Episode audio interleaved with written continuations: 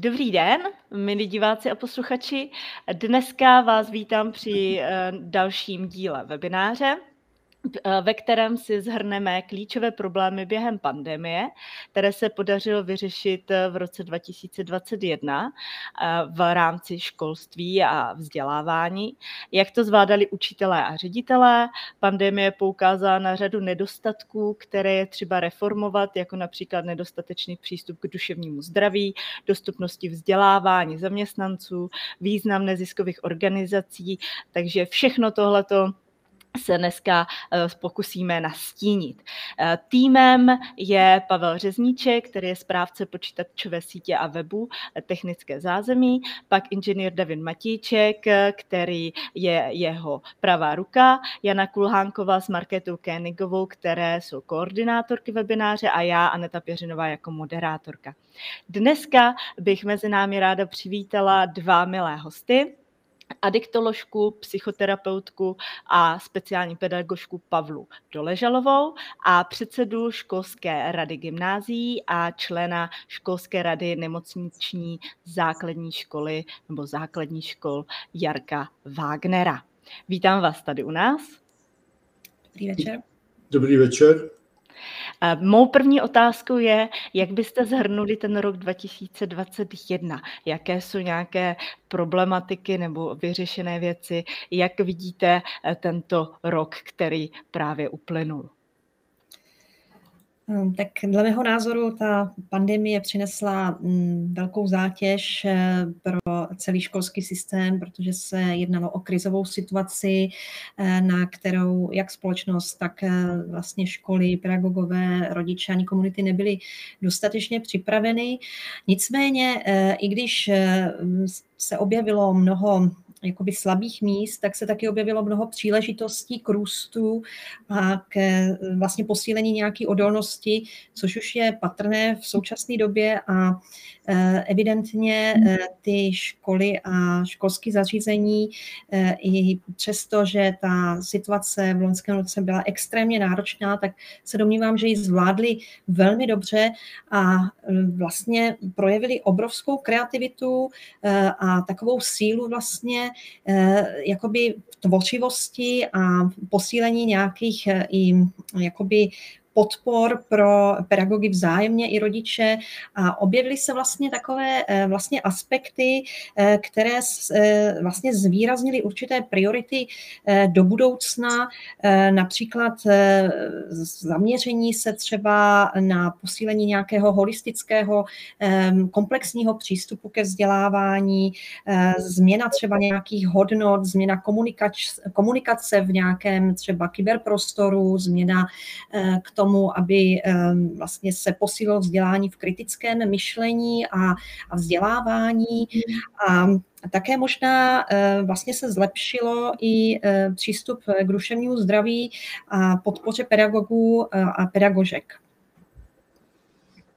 No, ta krize v podstatě postihla eh, celý svět, postihla celou Evropu, postihla vlastně celé naše hospodářství, takže a všechny postihlo i školství. Faktem je, že eh, po tom prvním roce pandemie jsme jako už ty školy zvládali výrazně lépe, eh, byly výrazně lépe vybaveny, učitelé, naprosto souhlasím s kolegyní, byli velmi kreativní a zvládli to. Eh, faktem je, že v tom školství je obrovské spektrum vlastně typů škol, takže někde to třeba haprovalo víc, je tam obrovské spektrum vlastně těch kvality učitelů, kvality škol, ale obecně bych řekl, že ta klíčová věc, prostě to školství bylo schopné na tu změnu reagovat. A e, byla tady i obrovská podpora vlastně z nejrůznějších dobrovolníků, komunit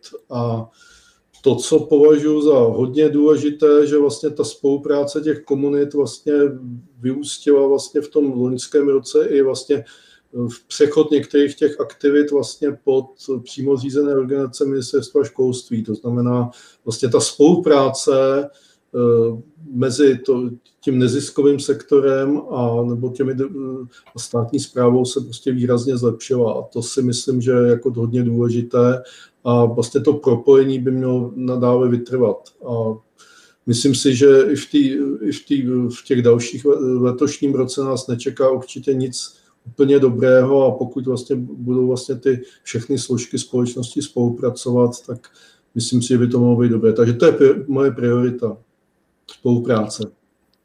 Výborně. Tak i ty nemocniční základní školy teďka jsou jako tématem poměrně dost, protože uh, samozřejmě středoškolští uh, rodiče dětí uh, na zdravotních školách, že jo, na těch středních a pak i v prváku na vysokých jako medicína, tak, tak řeší zrovna um, to očkování, že taky prostě se přihlásí a nastoupí děti, kde rodiče nesouhlasí s tím očkováním, takže je tam taková vlna, jsou sice jako učeni, aby byli profesionální a byli zdravotnickým personálem, ale prostě je tam ten blok, že prostě někteří rodiče si nepřijí, aby byli očkovaní. Mm tlak asi na ty ředitele a zástupce ředitelů je vysoký z toho pohledu, proč jako uh, mají být před těmi povinnými praxemi očkovaní. Takže... Jako, hm, tam je jako obecná, že to je obecná ta povinnost očkování těch určitých profesních skupin.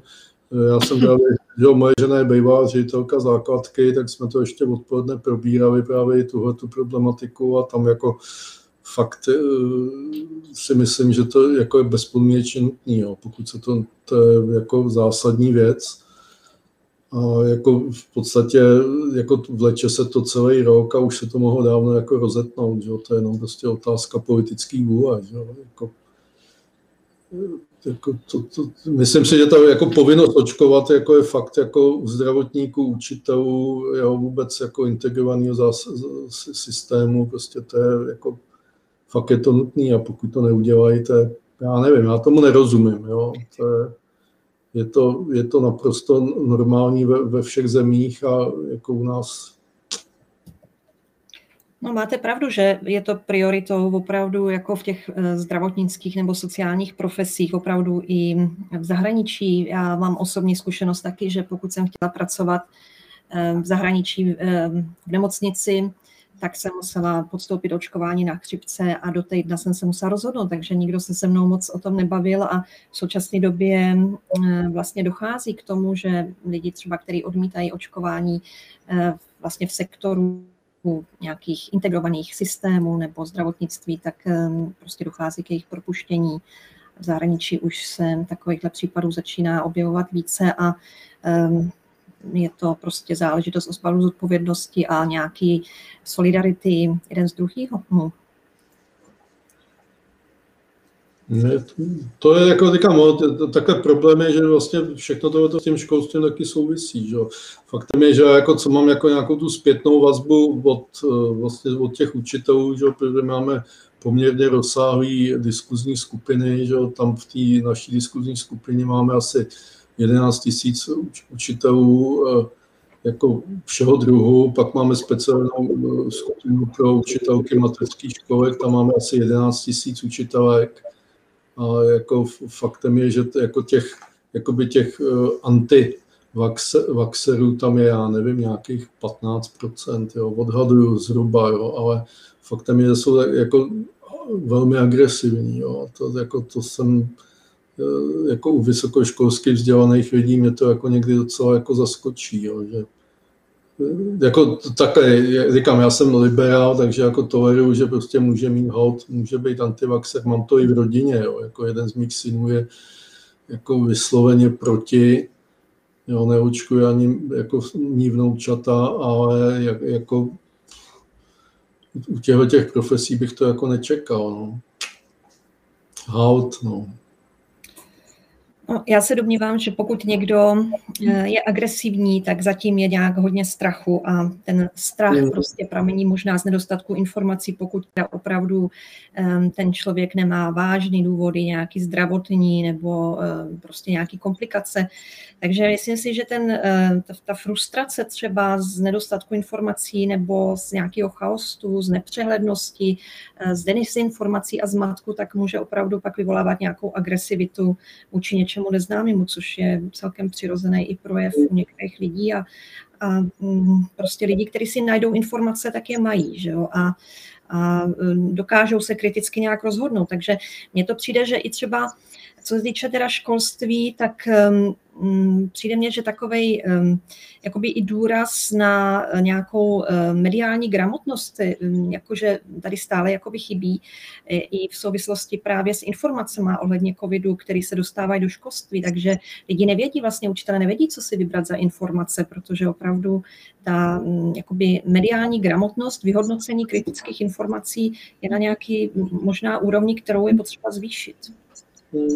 Mě, to, jako, mě to docela zarazilo, měl jsem tam i případ jako učitele přírodopisu, že, který měl teda vystudované jako biologii a taky naprosto, jo, a nedalo se, jako, jako takhle tady, říkám, já nad, jako fakt nad těm diskuzím nemůžu věnovat tolik času, jo, ale prostě ne, zatvrzelé, jako je, je, jako je to dí, jako zaráží mě to, no, jako jsou to prostě určitý, jako přece mám nějaký, i když mám odpor akademické eh, obci trošku jako z, z mládí, otec byl vysokoškolský učitel, takže mám takové jako trošku, jako jsem trošku skeptický, ale eh, faktem je prostě ty nějaký standardy akademický, jako bych čekal u, u, u téhle skupiny jako zcela určitě, a nejsou, že jo, jako, je to těžký, no.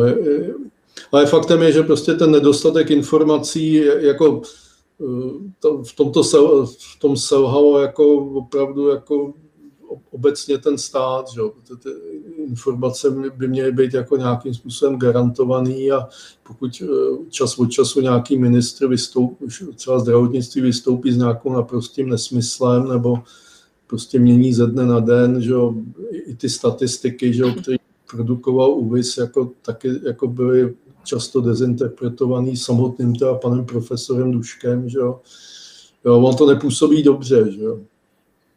Jo. Já se domnívám, že vlastně nikdo na to nebyl úplně příliš připravený, ať je to um, politik nebo učitel um, nebo kdokoliv z nás, protože ta krize opravdu byla tak nepředvídatelná a vlastně nějaký krizový management tady bych řekla taky jako nebyl nějak ošetřený dobře, protože takhle velká, historicky velká krize se tady ve školství ještě nestala. Nebo mm, ne, nedomnívám se, že bych opravdu um, bych se tohle učila někdy ve škole, že by se něco takhle uh, hroznýho jako přihodilo. Takže vzhledem k tomu, že to byla tak jako, nebo stále je, opravdu tak náročná situace, tak lidi se chovají přirozeně a, a vlastně ta jejich přirozenost uh, jako pramení z nějakého hodně um, jako autentického chování, které je podbarvený emocema, že jo, podstama a, a nejenom tím racionálním vzděláním i akademickým vzděláním, protože mnoho lidí, kteří eh, jsou i akademicky vzdělaní, tak se chovají prostě hm, přirozeně, emočně, mají obavy, mají strachy, eh, mají úzkosti, které se mimo jiné teda výrazně zvýšily i mezi třeba pedagogama a rodičema, kteří měli obrovské obavy o své děti. Já jsem eh, někde se dočetla, že více jak třetina rodičů se obávalo o zdraví svých dětí ve škole, o vůbec to, jaký budou mít akademické výsledky, jestli budou mít nějakou akademickou úspěšnost, jak se uplatní dál, protože hromady věcí zanedbají nebo ztratí návyky, budou se méně pohybovat, zvýšila se taky obezita u dětí. Takže je tady hromady přidružených jako faktorů a negativních jakoby dopadů na vůbec zdraví, duševní zdraví a vůbec vzdělanost těch dětí, protože mě napadá, že ty děti, které třeba byly eh, tímto nejvíce zasaženy, tak jsou z nějakých třeba mm, sociálně eh, slabších rodin nebo z nevýhodněných eh, nebo z rodin, kde je více dětí, nebo jsou tam matky samoživitelky. Prostě ty děti neměly možnosti mít dostatek technologií k tomu, aby je mohly používat, nebo byly různý mm, jakoby nejednotný doporučení pro děti z různých stupňů, takže pro ty rodiny to bylo extrémně náročné i pro ty pedagogy, aby se v tom zorientovali a aby, aby tohle zvládli. A z mých z zkušeností a diskuzí zase s kolegama pedagogama, tak jako um, prostě jsem byla velmi překvapená nad tou neuvěřitelnou kreativitou těch učitelů, zvlášť těch mladších, který teda uh, se ty situaci postavili neuvěřitelně jakoby zodpovědně a kreativně a s velkou vervou a taky strašně pomohli starším pedagogům, kteří třeba neuměli a neměli dovednosti prostě pracovat s novými technologiemi a který teda díky tyto eh, vlastně krizové situaci se velmi výrazně dostali do školství a možná teda to školství zásadně jako pozměnili, jako pozměnili celkový jakoby směr jako vývoje toho systému, eh, který rozhodně bude vyžadovat asi nějaký velký přetvoření k tomu, aby vlastně víc pojal um, jakoby, mm, takových jakoby multipřístupů a více zaměřil na nějaký jakoby holistický pojetí vůbec toho školství. Tak to jenom mě tak jako k tomu napadá, eh, že vlastně ta krize, která vlastně stále probíhá, tak eh, za ten uplynulý rok jako měla eh, samozřejmě, poukázala na mnoho problémů, ale měla taky eh, možnost nám ukázat jako příležitost nějakému růstu. Vlastně po každé krizi dochází k nějakému růstu. Takže ten růst já se domnívám, že jakoby začíná tímhletím rokem a e, tak to vnímám jako, že to je takový rok naděje a takový bod obratu, jako ten rok 2022, e, protože já jsem jako svým ražením optimista, jako pedagogic, mám pedagogický optimismus a tak e, mám kolem sebe pedagogy, kteří mají taky takovýhle jakoby přístup k tomu, takže já doufám, že e, prostě ten optimismus nám vydrží, i když víme, že ta situace je velmi náročná a pořád ještě bude a samozřejmě nás čekají nějaké ještě náročné chvíle a k tomu je potřeba obrovská flexibilita, která teda eh, jakoby pramení z nějaký schopnosti adaptace na ty změny a nějaký jakoby evoluční vůle jakoby k životu. Jo, to je opravdu, jak říkal Friedrich Nietzsche, vůle k životu, takže eh, si říkám, že tenhle rok opravdu je rokem změn a jako pozitivních a určitě se, eh, určitě se to posune jakoby v rámci celého školství. Myslím si, že jako dobrým směrem. Já opravdu věřím, věřím opravdu v to, že, ehm, že to školství, ten systém jako se díky tomuhle teda pozmění jako k lepšímu, protože to ukázalo strašně moc jakoby eh, slabých míst ta pandemie, takže, nebo ta krizová situace, která prostě stále, stále se tady jako, stále s námi je a my se s ní vlastně učíme žít. Jak to vypadá vlastně s eh, tou technikou? Eh, začínají se ty školy vybavovat, eh, můžou mít šanci sehnat ty peníze na lepší vlastně techniku, ten, tu možnost distanční výuky? No takhle, že tam v té první vlně tam přišlo nějaký, nějaký peníze, mimořádně ministerstvo uvolnilo, teďka má být nějaký ten národní program nebo národní plán obnovy, přesně jak nevím, jak se to, říkám to dobře, plán obnovy nebo program obnovy, no tak tam, tam by mělo vlastně teďka taky dorazit vlastně několik miliard, ale jak, jako zase je to potřeba velmi, velmi, eh, velmi hlídat. Jo. Tam jako máme zkušenosti že vlastně z nejrůznějších podobných projektů, že se to eh, moc, eh, moc nedařilo.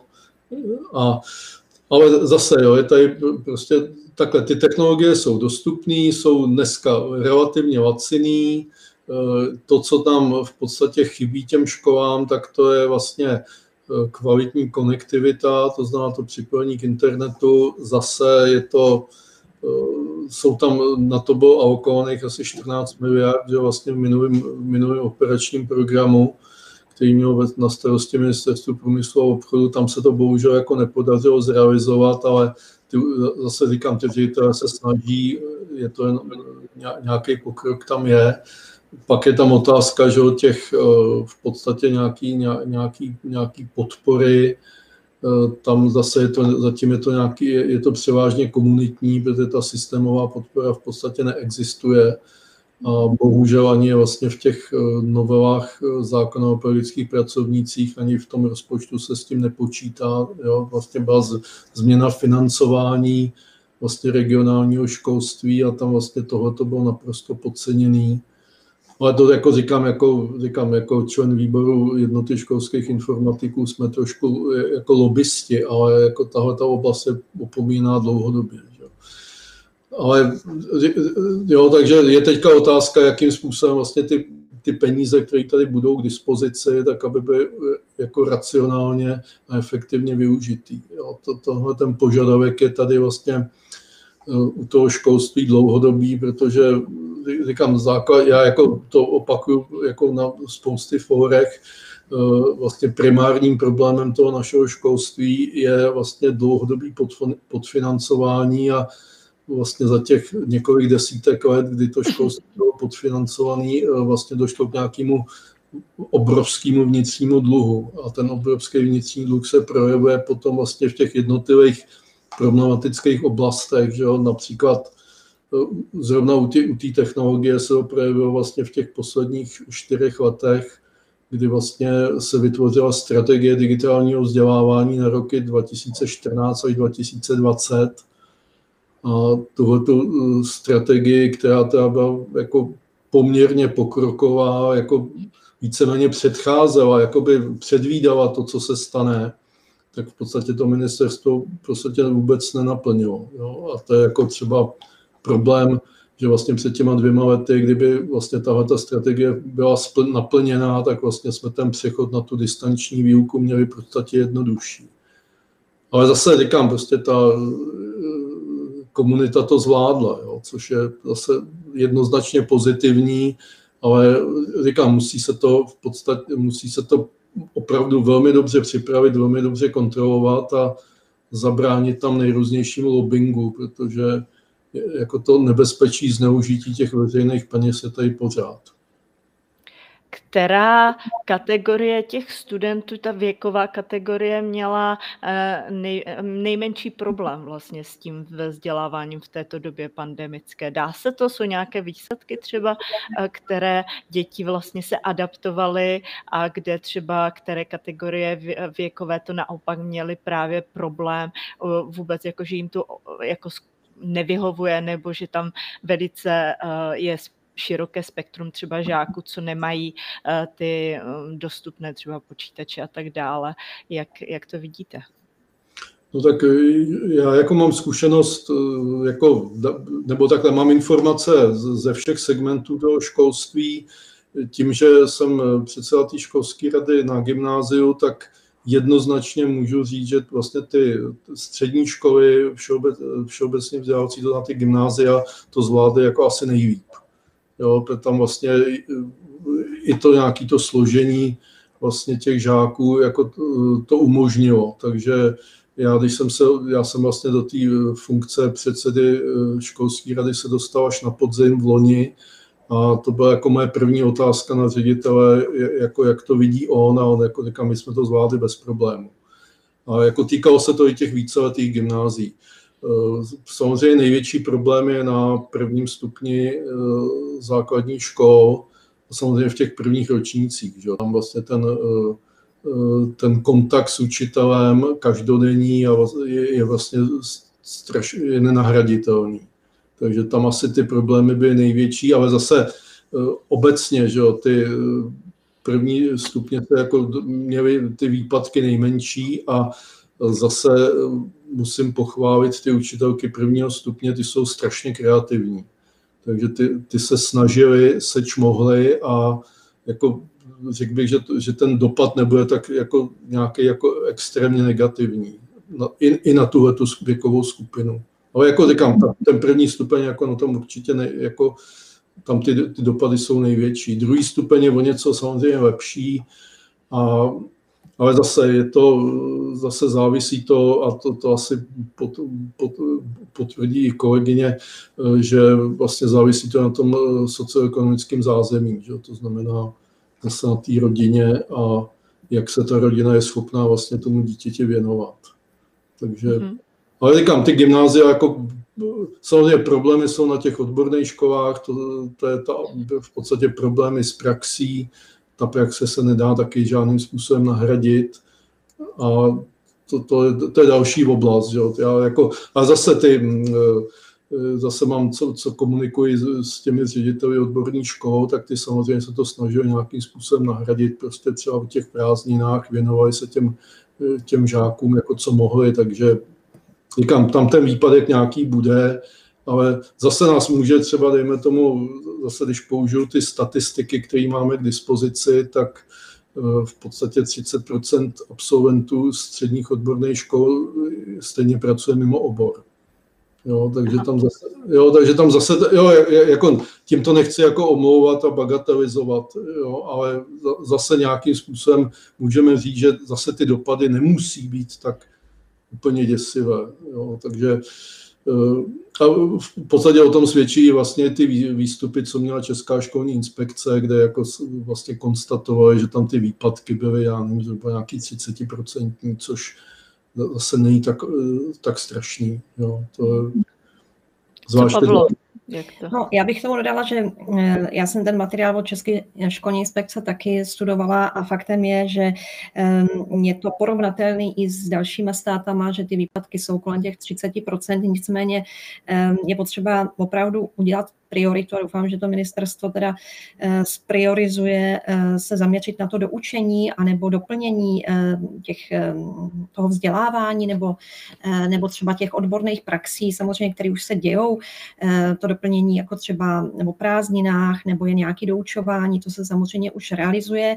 A já teda jako samozřejmě můžu říct, že ty děti, pokud, pokud teda samozřejmě mají zájem i ta škola, i ta rodina, tak oni se to prostě doučí, ta eh, adaptabilita a řekněme ta plasticita mozku k tomu pojmout více informací v krátký čas si myslím, že je obrovská i právě v době toho dětství, takže eh, bych to neviděla úplně dramaticky, ale nicméně jsou tady vlastně skupiny dětí, které jsou opravdu, ehm, řekněme, vulnerabilní, ehm, vlastně ohrožený tím, že třeba jsou z nějakých složitějších rodinných poměrů, třeba děti ve speciálním školství nebo mají nějaké zdravotní problémy, nějaké duševní problémy. A třeba ta praxa, ta přímá prezenční výuka, která jim třeba umožňuje Eh, kontakt s různýma pomůckama, tak eh, třeba nemohla probíhat tak, jak v té škole, když eh, ty děti byly doma a byly v distančním v nějakém vzdělávání. Nicméně v té době toho distančního vzdělávání speciální školy a třeba speciálně vzdělávací instituce, třeba institucionální výchova, tak měla výjimky a byla prezenční, takže tam k těm vlastně nějakým důsledkům a prodlevám nějak jakoby nedošlo a řekla bych, že se tam běželo úplně, úplně normálně, aniž by jsme něco nějak pocítili, protože ve speciálním školství se pohybují.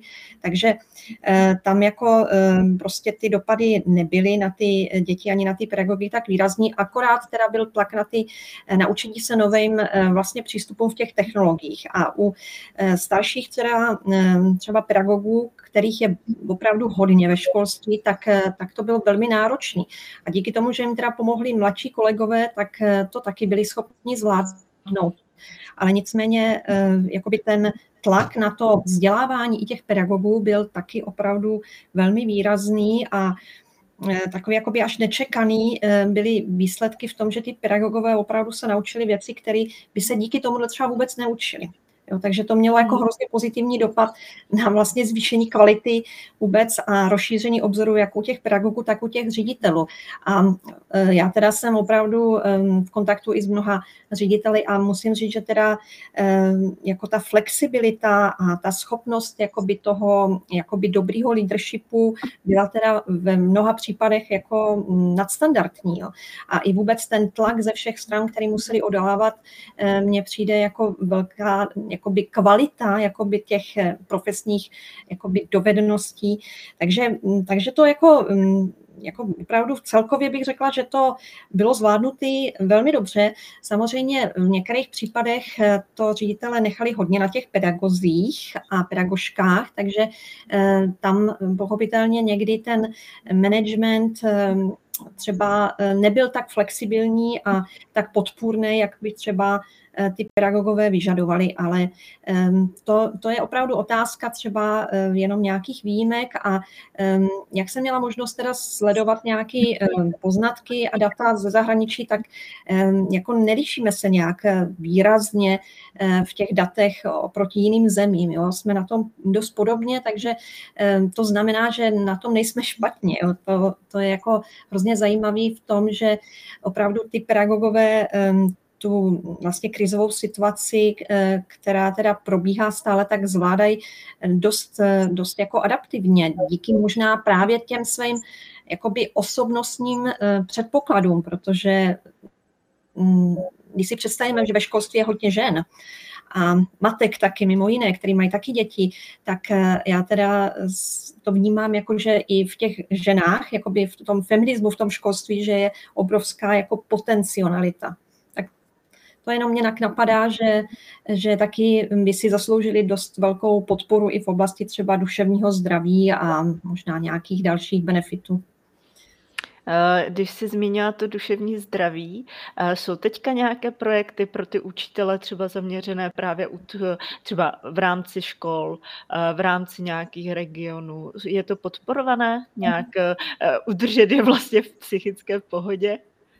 No, nevím, že by byly nějaké projekty přímo takhle cílený, určitě se něco připravuje, je určitá podpora samozřejmě eh, obecně jakoby zaměřená na podporu duševního zdraví, protože se zvýšila samozřejmě úzkostnost a depresivita a více samozřejmě mezi ženami, že to je více zranitelná skupina obecně ale eh, že by byly cíleně nějaký eh, takové podpory, eh, to je opravdu hodně taky na ředitelích, na těch mikroregionech nebo na zřizovatelích těch škol, aby podpořili třeba i nějakýma benefitama rozvoj duševního zdraví nebo nějaké možnosti pro pedagožky a pedagogy. On je tam obecně, jako máme nedostatek té psychologické péče, že vlastně to je jako zásadní problém, že vlastně eh, v tom školství vlastně nemáme školní psychologii. Že? To je dlouhodobý problém, který se vlastně eh, trošku řešil v posledním operačním období, kdy vlastně v rámci eh, byly nějaké takzvané šablony, kdy vlastně školy si mohly dovolit zaplatit školního pedagoga, ta psychologa, pak jsou někteří zřizovatelé, že například některé pražské městské části, které, které už dlouhodobě platí školní psychologi, protože ty, ty základní školy na to nemají peníze. Jo. Takže, ale je to zase dlouhodobý problém a pokud nemáme školní psychologi ani pro žáky, tak jako velmi obtížně se schání školní psychologové pro pedagogy. Jo. Ale zase, ale říkám, ta problematika toho duševního zdraví je u nás dlouhodobě podceňovaná a v podstatě jako nejkritičtější to je třeba u dětských psychiatrů, že? Těch, těch je úplně ne, absolut, strašný nedostatek a ty pedagogicko-psychologické poradny v podstatě eh, kapacitně nestačí. Že? Zvláště ta poté vlastně pod, před těmi pěti lety, když došlo ke, ke změně vlastně v tom, v té podpoře inkluze, tak tam vlastně z těch pedagogicko-psychologických poraden se vlastně staví nějaký administrativní centra a ta vlastně ta podpora v tom terénu se jako výrazně omezila, protože to nestíhali. Takže tady je, to, říkám, tady je obrovský prostor, já doufám, že vlastně z těch, z těch peněz v tom národním plánu obnovy se prostě tahle ta oblast taky bude, bude podporovat, protože to je strašně důležité jako te, v podstatě zase byly nějaký průzkumy a e, teďka ta z si přesné číslo ne, ne, nepamatuju, ale zhruba třetina pedagogů byla v podstatě na té hranici vyhoření, čo, což je jako strašný. Ono vlastně to, hodně to v poslední době asi vzali uh, do rukou ten neziskový sektor, jako různé nadace a tak dále, že ke mně se dostalo, že teda třeba uh, dlouhodobě už probíhá projekt Nevypust duši, CZ, který vlastně má i zajímavou infografiku a postupně rozšířil to svoje působení i na ty žáky a asi během té pandemie taky mají nějakou poptávku, tak to je jenom tak do éteru. a Jinak teda, mm, co se týká toho, eh, té pohotovosti těch vyučujících. Zaznělo tady, že vlastně to hodně souviselo s nějakou tou jejich jako chutí, osobností a tak. Spíš probíhalo samostudium nebo paralelně s tím třeba ti ředitelé se pokoušeli jako sehnat nějaké kurzy nebo zapojit nějaké širší vzdělávání těch vyučujících v té aktuální problematice? Jako v té první fázi to samozřejmě bylo prostě nějaká komunitní podpora. To znamená jedna věc, eh, jako ta, ty komunity učitelský se vlastně v, v té oblasti podpory využití informačních komunikačních technologií v podstatě už mají, já nevím, zhruba desetiletou historii, že, že vlastně eh, podporuje to ty vlastně ty velké, vlastně úplně na poč, počátku byla nějaká podpora vlastně těch velkých výrobců, ať už to byl Google, Microsoft nebo Apple, který vlastně mají nějaké své struktury, eh, pak to byly různí výrobci těch, takzvaných těch eh, interaktivních tabulí, že vlastně tam vlastně vznikaly různý jakoby eh, vlastně komunity, které se navzájem podporovaly. Takže tohle to už je dlouhodobý proces. Faktem je, že vlastně v té první fázi před, předloni vlastně tam vlastně byl ten, vlastně ta podpora, kterou vlastně organizoval Česko Digital, kdy tam vlastně vznikla komunitní podpora, která byla velmi silná, vlastně podporovali se školy, aby zaváděly vlastně ty eh, konferenční nebo vlastně vůbec ty cloudové technologie, ať už to byl Google Meet nebo Microsoft Teams, vlastně vzniklo obrovské množství eh, webinářů, prostě ty nahrávky byly k dispozici, pak tam vlastně bylo takový to sdílení dobré praxe, že vlastně v těch nejrůznějších učitelských skupinách na, na sociálních sítích, takže tam ta podpora, začínalo to prostě individuálně, ale prostě ty komunity se do toho zapojily, takže tam byl, jako byl obrovský vývoj, jako kdyby, jako já se doufám k tomu jako takový amatérský historik vlastně implementace výpočetní techniky do školství se snad k tomu dostanu, snaží, snad se to nějak zmapuje, ale tam prostě byl obrovský skok.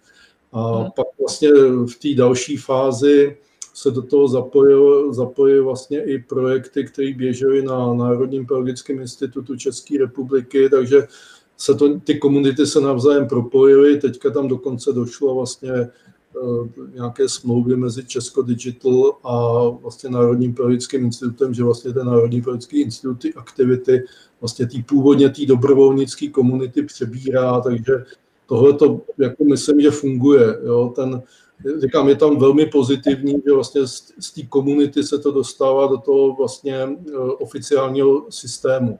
Jo? To je strašně důležitý krok a doufám, že z toho se vlastně to ministerstvo i poučí, protože v té první fázi eh, já nevím, měl jsem takový dojem, říkám, to je jenom osobní pocit, že vlastně to ministerstvo bylo v šoku, co se to vlastně děje a že vlastně nemají vlastně kapacitu to nějakým způsobem tomu pomoci. Jo, a bohužel to jako v řadě oblastí to prostě eh, říkám, ta ajťácká komunita je velmi, jak bych to řekl, velmi vstřícná a tam vlastně došlo k tomu, že vlastně tam jako jsme si zavolali, řekli jsme si, jak tohle potřeba udělat a prostě druhý den to běželo. Uh-huh. Jo. A eh, to samé bylo vlastně i s těma třeba mobilníma operátorama, tam tady debaty byly prostě takový, zavolali jsme si eh, s, s nějakou paní z managementu mobilního operátora a oni řekli, no tak do 14 dnů jsme schopni distribuovat distribuovat prostě modemy a SIM karty pro data prostě těm, kteří to budou potřebovat. Jo, mm-hmm. bohužel, bohužel pak byl problém, že ten management měl prostě jediný požadavek, že chtěl prostě oficiální žádost od ministerstva. A ta oficiální žádost ministerstva nikdy nepřišla. Mm-hmm. Jo, takže vlastně tam se ztratil třeba čas, jo. Tam prostě, my jsme si fakt během několika dnů prostě tyhle ty věci jako vyříkali, ale to ministerstvo nebylo schopné reagovat. Jo, mm. v té době nebylo schopné komunikovat uh, s těma vlastně, jak bych to řekl, uh, nezávislýma organizacema.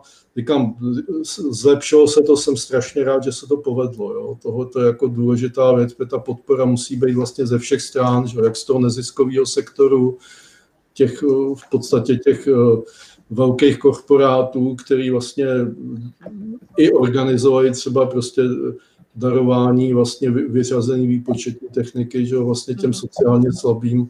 Jo, to se rozjelo, že tam by vlastně těch aktivit bylo několik a jako, jako nemám nějaká data, ale to byly prostě tisíce počítačů, tisíce prostě nejrůznějšího zařízení, které prostě šlo vlastně v rámci těchto těch sbírek. Jo, a mhm. faktem je, že zase se tam ukázalo, že prostě řada těch eh, oblastí byla dlouhodobě podceněná. Já jsem třeba komunikoval s dětskými domovy, vlastně jsme tam, tam vlastně se taky musela být obrovská podpora, protože oni vlastně vůbec neměli žádnou techniku.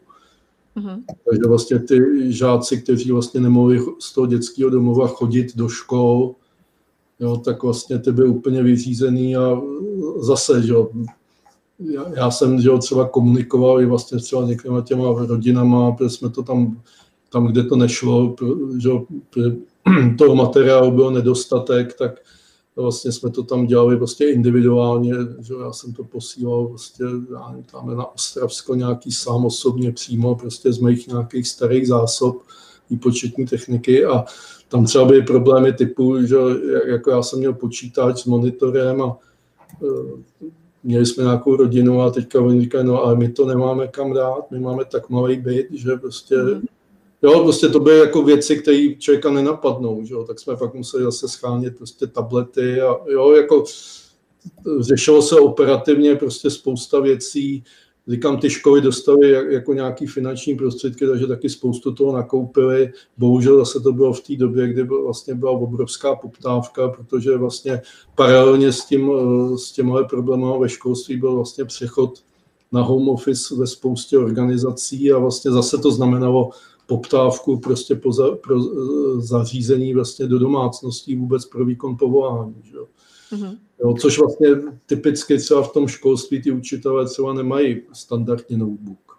Mm. Jo, jako, Pavlo, co tady? Já bych tomu ještě jako doplnila, nebo mě tak napadá, když to tak jako poslouchám, že ta eh, podpora teda obecně vznikala teda z různých iniciativ, hodně do dobrovolnické bázy a hodně teda z neziskového sektoru. A jak jste tady naznačil, že to ministerstvo bylo v šoku, eh, tak eh, myslím si, že nejenom tohle ministerstvo možná nereagovalo hm, dostatečně teda flexibilně, že opravdu reagovali neziskový sektor, dobrovolnické iniciativy a jakoby obce a nějaký mikroregiony reagovaly velice flexibilně a samozřejmě i různí jednotlivci e, velmi, velmi aktivně pomáhali a i teda pedagogové vzájemně si pomáhali eh, v rámci teda jednotlivých škol, tak to mi napadá, ještě bych se trošičku vrátila k tomu duševnímu zdraví, protože eh, vzhledem k tomu, že i působím na Národním ústavu duševního zdraví, tak tam, je, eh, tam jsou webové stránky, třeba Nevypust duši, jak bylo řečeno, a další jiné, který teda mm, jakoby nabízí nějakou podporu, zdroje informací a zdroje na terapeuty a tak dále pro širokou veřejnost a různý cílové skupiny.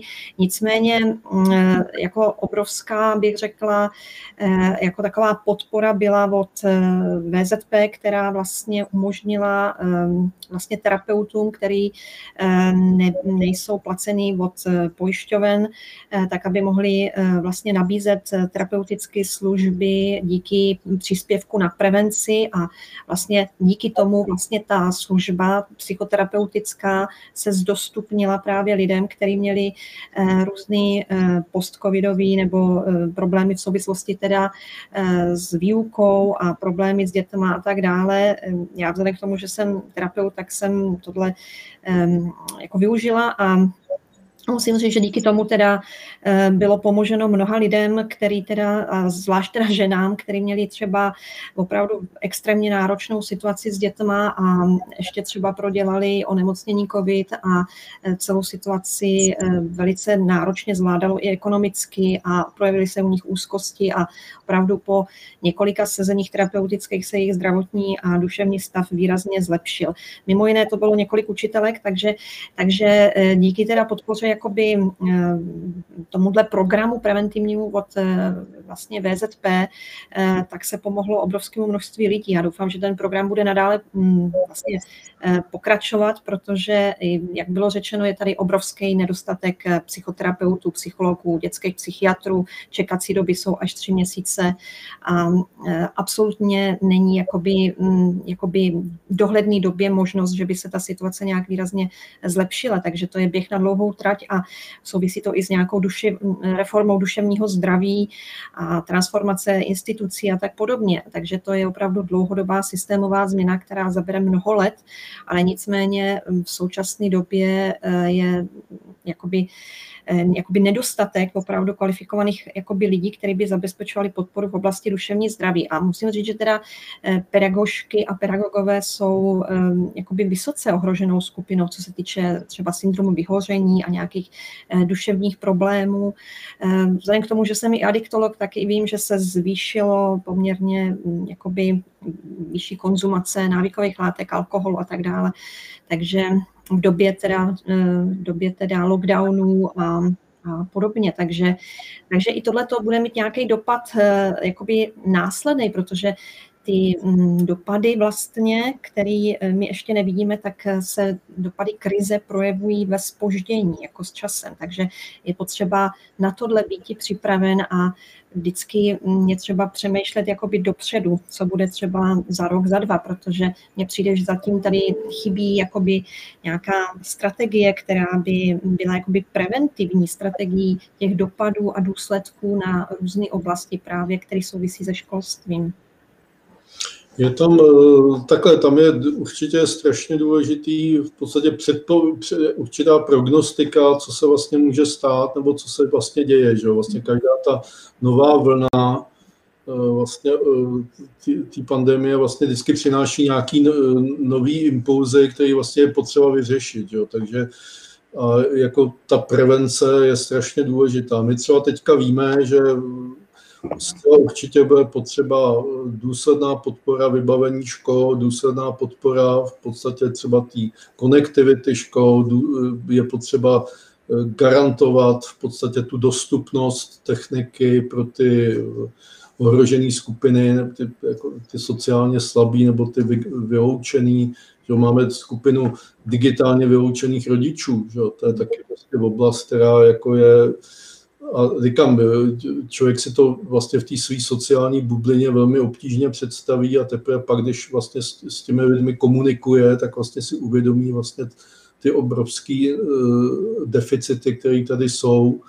Uh, co se týče těch učitelů, tam, jako říkám, ta, ta podpora je prostě, říkám, ta se výrazně zlepšila a doufám, že vlastně, ta, vlastně ty projekty, které vlastně ještě dobíhají na podporu učitelů, že vlastně to budou pokračovat, že ten Národní politický institut prostě v tom eh, jako nepřestane a že vlastně ty peníze, které jsou vlastně připraveny v tom Národním plánu obnovy, prostě na tohle budou použity. Ale říkám, je to fakt, eh, člověk se to někdy neuvědomí, jak málo prostě někdy třeba stačí v tý, i v té podpoře, že jo? tam jako Eh, takový ty hotliny a jo, prostě říct, hele, když prostě máš problém, tak zavolej na tohleto číslo, nebo jo, ale prostě to, to jsou věci, které jsou strašně důležité. Teďka se vlastně třeba testuje eh, ten takzvaný střední eh, článek řízení, což by měla být vlastně nějaká podpora vlastně na úrovni nějakého, dejme tomu, okresu,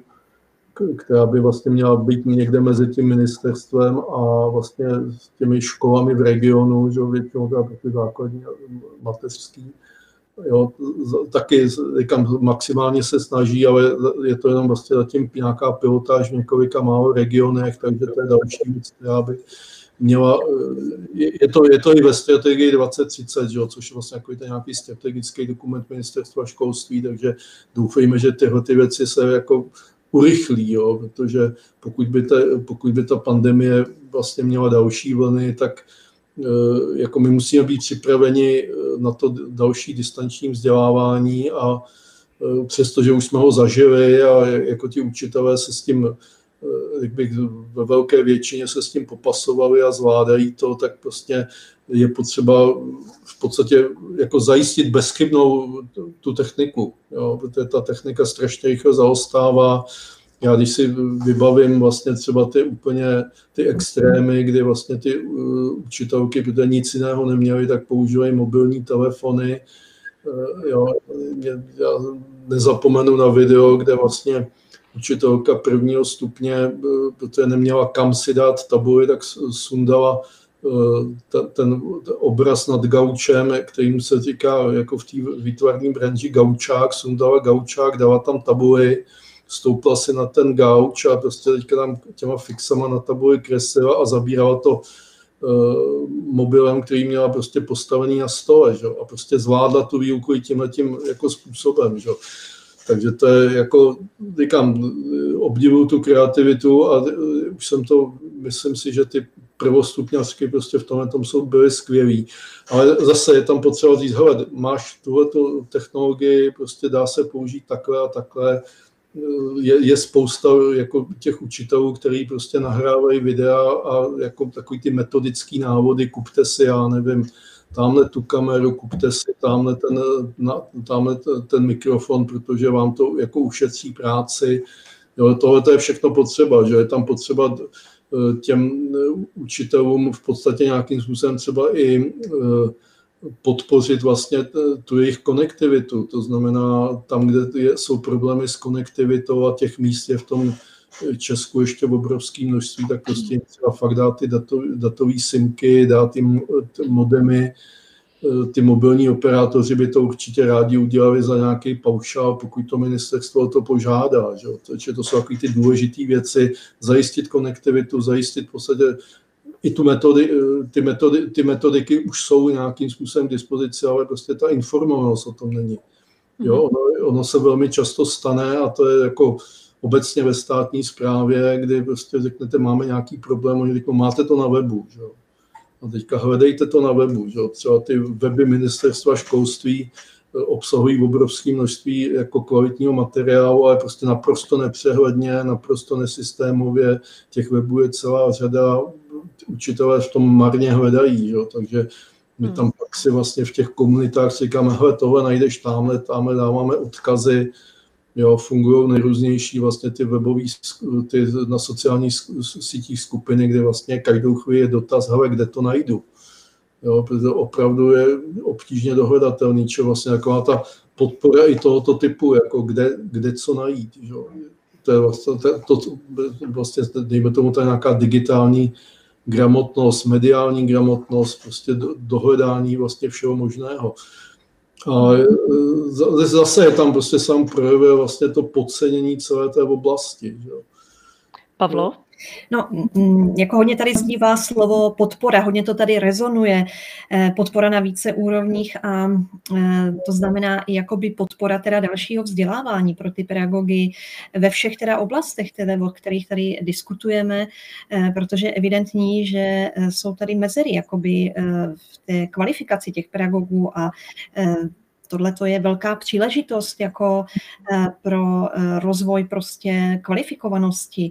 A Eh, jak, jak se bavíme o těch podporách, tak eh, eh, napadá mě, že pedagogové hodně rádi mají různé kuchařky. Oni potřebují jednoduché, rychlé návody, nástroje, metodiky, prostě něco, s čím můžou rychle pracovat. Takže to je i příležitost pro nějaké vytvoření nějakých jednoduchých platform, eh, které teda pro pedagogy budou jednoduchý a budou je snadno používat a eh, budou je využívat prostě velice flexibilně. Takže tady je příležitost pro obrovskou kreativitu, mě napadá, že, eh, že třeba i zapojit do toho třeba designéry nebo výtvarníky, nějaký prostě lidi, který, umělce, který mají nějaký netradiční pojetí a jako taky mě tady hodně zaznívá, že ty učitelé třeba na nižších stupních jsou velmi kreativní a samozřejmě eh, znám to, že vlastně čím je to vyšší stupeň, tím je tam více kladen důraz na, to, na tu kognitivní úroveň, než na tu kreativitu, než na ty emoce, než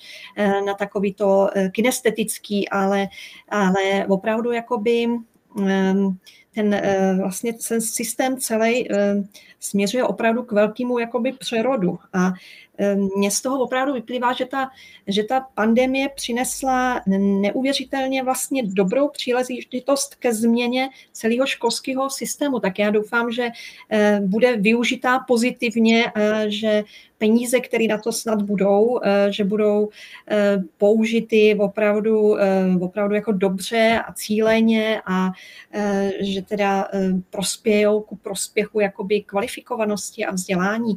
A i třeba ty mezery, které se tady objevují, že třeba některé děti eh, budou potřebovat větší podporu právě co se týče eh, třeba technologií, takže tam se hrajou velmi významnou roli třeba zřizovatele, například ty obce nebo kraje a že se zapojí taky do podpory třeba nějakých eh, prostě znevýhodněných rodin, protože tam je mm, vlastně příležitosti pro to zabezpečit nějaký rovnoměrný vzdělání a vlastně snížit nějaký takový ty rizika, ty nerovnosti v ty kvalifikovanosti a vzdělávání, protože pokud to nechytneme teď nějak včas a nebudeme připravení vlastně na to eh, opravdu podpořit i třeba lidi a děti, kteří třeba nestihli všechno se naučit, tak eh, budeme mít potom, to už se pak nedožene, že jo? tak už se nechytne určitá vlna vlastně toho entuziasmu a možná i, i zájmu a možností.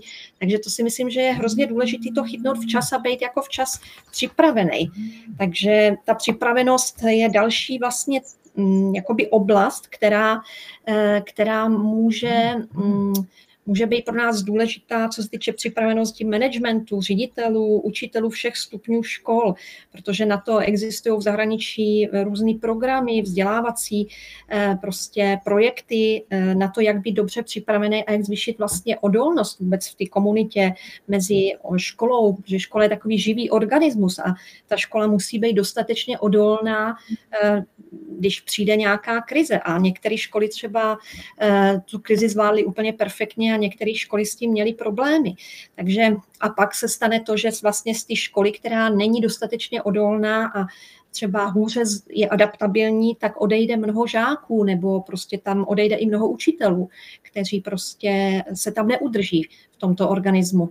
Jo, protože ta škola je propojená s tou komunitou a tam je obrovská, obrovský význam vlastně spolupráce komunity, to znamená i rodičů a ty školy neziskového sektoru, jakoby na ty komunitní bázi. Komunitní báze eh, je obrovská podpora, pokud je, eh, pokud je taky eh, jakoby dostatečně jako silná a odolná. Takže i ta komunita se mm, musí být připravená. Jo? Připravenost těch obcí a mikroregionů nebo, e, nebo našich vlastně krajů je naprosto zásadní právě proto, aby, aby ty školy v tom regionu udržely, protože ne všechny školy mají vlastně stejné možnosti, ne všechny kraje, e, jsou tam rozdíly mezi krajem a mezi školama a Eh, nám jde jako celkově o to, aby jsme udrželi nějaký, nějakou úroveň toho vzdělávání a aby eh, vlastně nedocházelo k nerovnosti vlastně ve vzdělávání, která, která vlastně, ta nerovnost vlastně může,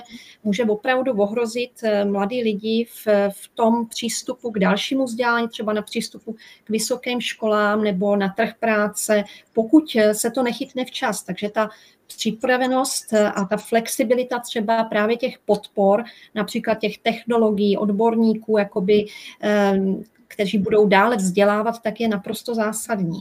Jo, takže možná mě napadá, že mm, i do budoucna co ta krize vlastně nám přinesla, eh, tak je to, že bychom měli eh, začnout mm, přemýšlet o jiných prioritách. Možná, že přinesla nějakou změnu vůbec hodnot a ty priority, které by se měly teda v tomto roce teda jasně vydefinovat, už si myslím, že měly dávno být vydefinovány, protože tady chybí vize, že jo, tady prostě není jasná vize. Jo, tak ty už by měly určit, eh, určit prostě, jak, jak budeme připraveni třeba na další možnou krizi. My tady mluvíme o programu 2030, ale to je dokument, který už nereaguje na tuhle tu současnou situaci. My potřebujeme něco zcela nového. Jo, mm-hmm. úplně nový přístup který opravdu zohlední, a, zohlední jakoby, e, jakoby holistický přístup a e, jakoby ve vzdělávání a vlastně spriorizuje jako úplně jiný e, jakoby perspektivy v tom školství. Mm-hmm. Je ještě důležitá věc, jako to školství neexistuje samo o sobě, že? to znamená, to školství je úzce spolu, eh, vlastně souvisí s vývojem společnosti. My, si, my jsme jako opomenuli spoustu věcí. My jsme opomenuli to, že vlastně ten, i ten trh práce se bude teďka strašně rychle vyvíjet. Jako ta pandemie v podstatě i způsobila jako další změny na vůbec na tom pracovním trhu, protože vlastně ten přechod na práci z domova, jo, prostě to, to zavádění informačních technologií prostě do, do, v oblasti, kde tolik nebyly. Jo, vemte si, že třeba obrovský nárůst třeba v té oblasti e-commerce, jo, kde vlastně lidi začali nakupovat prostě v e-shopech i věci, které doteď, do té doby nakupovali pouze jako v kamenných prodejnách. Jo. Čili tam vlastně tam ty změny, těch změn bude obrovské množství, mění se v podstatě i ten, jakoby ten globální trh, že vlastně tam dochází k tomu, že se vlastně přesouvají ty výroby vlastně z té Asie vlastně do, zpátky do Evropy, protože vlastně ta doprava najednou začala být vlastně to citlivé místo, který je vlastně strašně rychle zasažený. Jo, čili tam máme vlastně spoustu faktorů, které vlastně mění obecně vlastně ty, ten globální trh eh, práce a eh, jak to bude mít jako důsledky vlastně i na to školství. Že? A to školství v podstatě by mělo, ono se to jako neustále opakuje, že vlastně by mělo nějakým způsobem připravovat na, eh, jako na, na, na, tu, na to budoucí a tam vlastně ty klíčové kompetence jsou jako jasný. Klíčová kompetence je eh, učit, naučit se učit.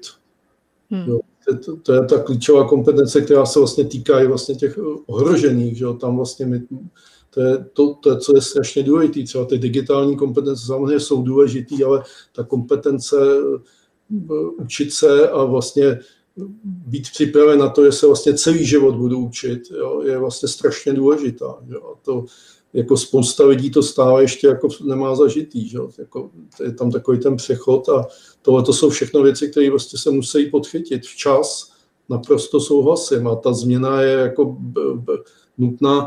Pak si musíme uvědomit, ještě tam padlo vlastně o těch komunitách, že vlastně máme to spektrum vlastně toho školství je strašně široký, vlastně od nějakých těch malocídek, které u nás máme strašně moc, až po nějaký ty velké školy, které, kde jsou vlastně možná eh, tisíc až dva tisíce žáků, že pak je obrovský rozdíl mezi těma já nevím, ty odborné školy, gymnázia, jo, to je prostě strašně obrovský spektrum a každá, každá z těch jednotlivých oblastí má nějaký svý problémy a svý vlastně možnosti rozvoje.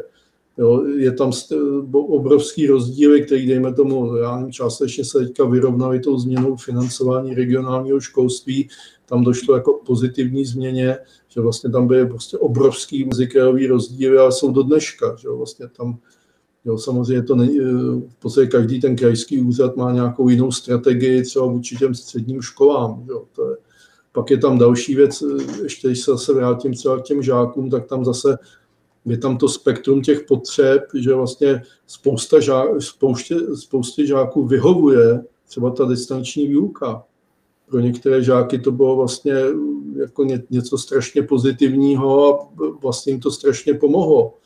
Jo, pak jsou samozřejmě tu skupina žáků, která prostě s tím měla problémy. Je potřeba tam taky v podstatě i udělat nějakou takovou osvětu, že ono se eh, jako stále se říká, máme distanční výuku a ona, ta naše učitelka, ona nám, ona nám to, ty videohovory nedělá. Že tam je potřeba jako říct, co je vlastně co, jako a zase si musíme uvědomit, že vlastně ty metody, které používá učitel, jsou strašně rozdílné, že vlastně tam, my tam nemáme nějaký unifikovaný metody výuky, že každý ten učitel je trošku jiný a e, jako ta autonomie učitele u nás je obrovská. A vlastně to samé se týká pak i té distanční výuky, ale jako tam ta osvěta třeba ty rodičovské veřejnosti je potřeba taky říkat, jako pokud ten učitel vidí, že třeba některý žák nemá techniku nebo prostě nechce třeba zvýhodňovat ty žáky, kteří mají techniku a nastaví někde úroveň, takže třeba po, po, posílá úkol třeba tím e-mailem, tak to není nic špatného. Pokud, to má, jako to, pokud tam má nějaký cíl, který to, k tomu, tomu využije. Že zase, zase je potřeba i tyhle ty věci říkat nahlas. Prostě ten učitel je autonomní a v podstatě takový ty nářky učitelů, který člověk se občas čte na těch sociálních sítích, tak jako je zase potřeba na to reagovat. Že? A to jako jedna věc, na to má, může reagovat ten učitel, může na to reagovat ta komunita, ale mělo by to v podstatě nějakým způsobem třeba i reagovat vlastně ty vyšší, vy, vy, vy, vy, vyšší úrovně. Že? To znamená jako říct, hele, jako milí rodiče, my potřebujeme od vás tohle, jo, milí rodiče, nebr, ne, vy nejste ve sporu s, s, s učiteli. Že? Já to vidím celé i v těch školských radách. My máme porady vlastně členů školských rád v Praze a tam v podstatě jako to, to, co je důležité, že vlastně ta školská rada že je vlastně složená ze zástupců zřizovatele, ze zástupců rodičů, případně žáků a ze zástupců pedagogů, že vlastně by má nějakou, nějakou jakoby kontrolní funkci vlastně v té škole a tam jak je důležitý, že vlastně víc jako toho, to jsou všechno nástroje, které mají pomoci té škole, že to není platforma pro to, aby jsme tu školu, na tu školu útočili nebo útočili na ředitele nebo útočili na rodiče. Prostě mám, je, je tady vlastně zájem všech těch složek společnosti, aby to vzdělávání, které je samo o sobě obrovskou hodnotou, prostě se po, po, posouvalo dál. Mm-hmm. Pavlo, chceš nějak, na to no, nějak? Určitě. Jako, um, vzdělávání určitě už nebude takový, jako jsme ho znali, nebude tak eh, tradiční a opravdu se v něm odrazí eh, zvýšená eh, komunikace vlastně v, jakoby v kyberprostoru. A k tomu mě napadá, že vlastně i být připraven na bezpečnostní nějaký rizika v kyberprostoru bude naprosto zásadní. Diskutovali jsme tady i o nějaký ty mediální gramotnosti a v současné době se já se domnívám, že pomalu studenti znají mnohem více než teda eh, pedagogové, že bude potřeba mít i nějaké znalosti různého stupně pro pedagogy, aby eh, byli schopni eh, vlastně komunikovat vlastně v tomhle prostoru, jakoby, protože i v současné době veškeré vzdělávání se i dospělých se přesunulo do, do kyberprostoru, takže um, to sebou nese eh, mnoho samozřejmě rizik a veškerá komunikace. Já mám zkušenosti i eh, s různýma rizikovými aspektama, třeba s kyberšikanou eh, studentů, ale i pedagogů, bohužel, která se objevila v souvislosti teda s, s nějakýma třeba podceněnýma ochranama a nebo ukradením identity a tak podobně. Těch, těch oblastí je celá řada, to by bylo úplně na samostatnou oblast, ale nicméně si myslím, že, že tady je tolik jakoby oblastí, které teda se změní v rámci teda Eh, této pandemie, tak eh, možná by bylo dobré si je i všechny sepsat a možná opravdu napsat nějaký nový strategický dokument eh, a zaměřit nějak priority na to, co se bude třeba řešit v budoucích deseti letech, protože zatím tady žádný takový dokument strategický neexistuje a já se domnívám, že iniciativa opět přijde z dobrovolných iniciativ a neziskového sektoru, protože jak známe, rezorty jsou velmi jakoby rigidní v, v tom, aby, aby jakoby reagovali rychle na změnu eh, vlastně praxe a prostředí. Mm-hmm. Tohle jsou všechno takové hodně uh, zajímavá témata, takže uh, velice děkuji za bohatou diskuzi a právě díky tomu, že jsme si tady udělali takový nástřel, tak bych tak možná závěrem se ještě zeptala, uh, jaké vy jako osobně vidíte priority, právě třeba jednu, dvě, takové nějaké významné, které byste do toho papíru do toho jako modelu návrhu do budoucna vlastně zařadili, které by vás jako nejvíc uh, jako motivovaly nebo vůbec vlastně berete je za ty klíčové třeba? Tak já se domnívám, že jako prioritou by hodně mělo být kritické myšlení a opravdu kladen nějaký důraz eh, na podložený fakta, které jsou podloženy nějakou vědou a, a, a prostě důkazy a e, prostě zaměřit se na nějakou prezen, prevenci dezinformací. A jako další prioritu um, si myslím, že nejenom zdraví je důležitý a jakoby zdraví fyzický, ale zdraví duševní. A myslím si, že je strašně významný, abychom si chránili a dbali o své sociální vazby a vztahy a citové vazby k blízkým přátelům a pedagogové ke studentům a studenti a žáci k pedagogům a rodičům a podobně. Děkuji, pane Wagner. Já určitě souhlasím s tím, že prostě to kritické myšlení je určitě základ a tam je potřeba vlastně všechny ty vazby na tu mediální gramotnost, jo, vazby vlastně, částečně ta, i, ta, i ty digitální gramotnosti s tím úzce souvisí, že? protože ty digitální gramotnosti s tím kritickým myšlením prostě to jsou spojité nádoby, že? protože vlastně ten, v podstatě ten předmět vlastně, to, vlastně všechno máme digitalizovaný. Že? Dostáváme se do situace, kdy vlastně, já jsem zrovna právě teďka měl, tak, měl jsem nějakou diskuzi a po dlouhé době jsem v podstatě selhal vyhledávání a musel jsem sáhnout za sebe do knihovny, jo? ale jako vě, většinu těch věcí už fakt máme digitalizované, jsou opravdu jako na dosah, že? čili my potřebujeme v podstatě eh, k, té, k, té, k tomu kritickému myšlení mediální gramotnosti úzce provázat, provázat tu, ty digitální kompetence a to, co jsem už eh, jako taky říkal, strašně eh, důležitá je ta oblast té kompeten, klíčové kompetence učit se učit. Já jako si myslím, že to, to je prostě to nejdůležitější, prostě nějaká je nějaká úcta k tomu vzdělávání. Jo, ta jako často, často chybí. A já jako jsem, kdysi jsem o tom uvažoval, jako kde jsou takový ty zdroje eh, vlastně té neúcty ke vzdělání. Že? A ono to bylo vlastně taková nějaká, nějaký to období, eh, období kdy, ta, kdy to vzdělávání se redukovalo jenom na nějaký ten papír, o nějakou ten maturitní vysvědčení a to, ta, tahle ta doba už je dávno pryč. A já si myslím, že to formální vzdělávání v podstatě nějak bude určitě trošku ustupovat k tomu neformálnímu a tam je zase obrovský prostor, který vlastně bychom měli využít. Výborně, takže děkuji moc za zhrnutí.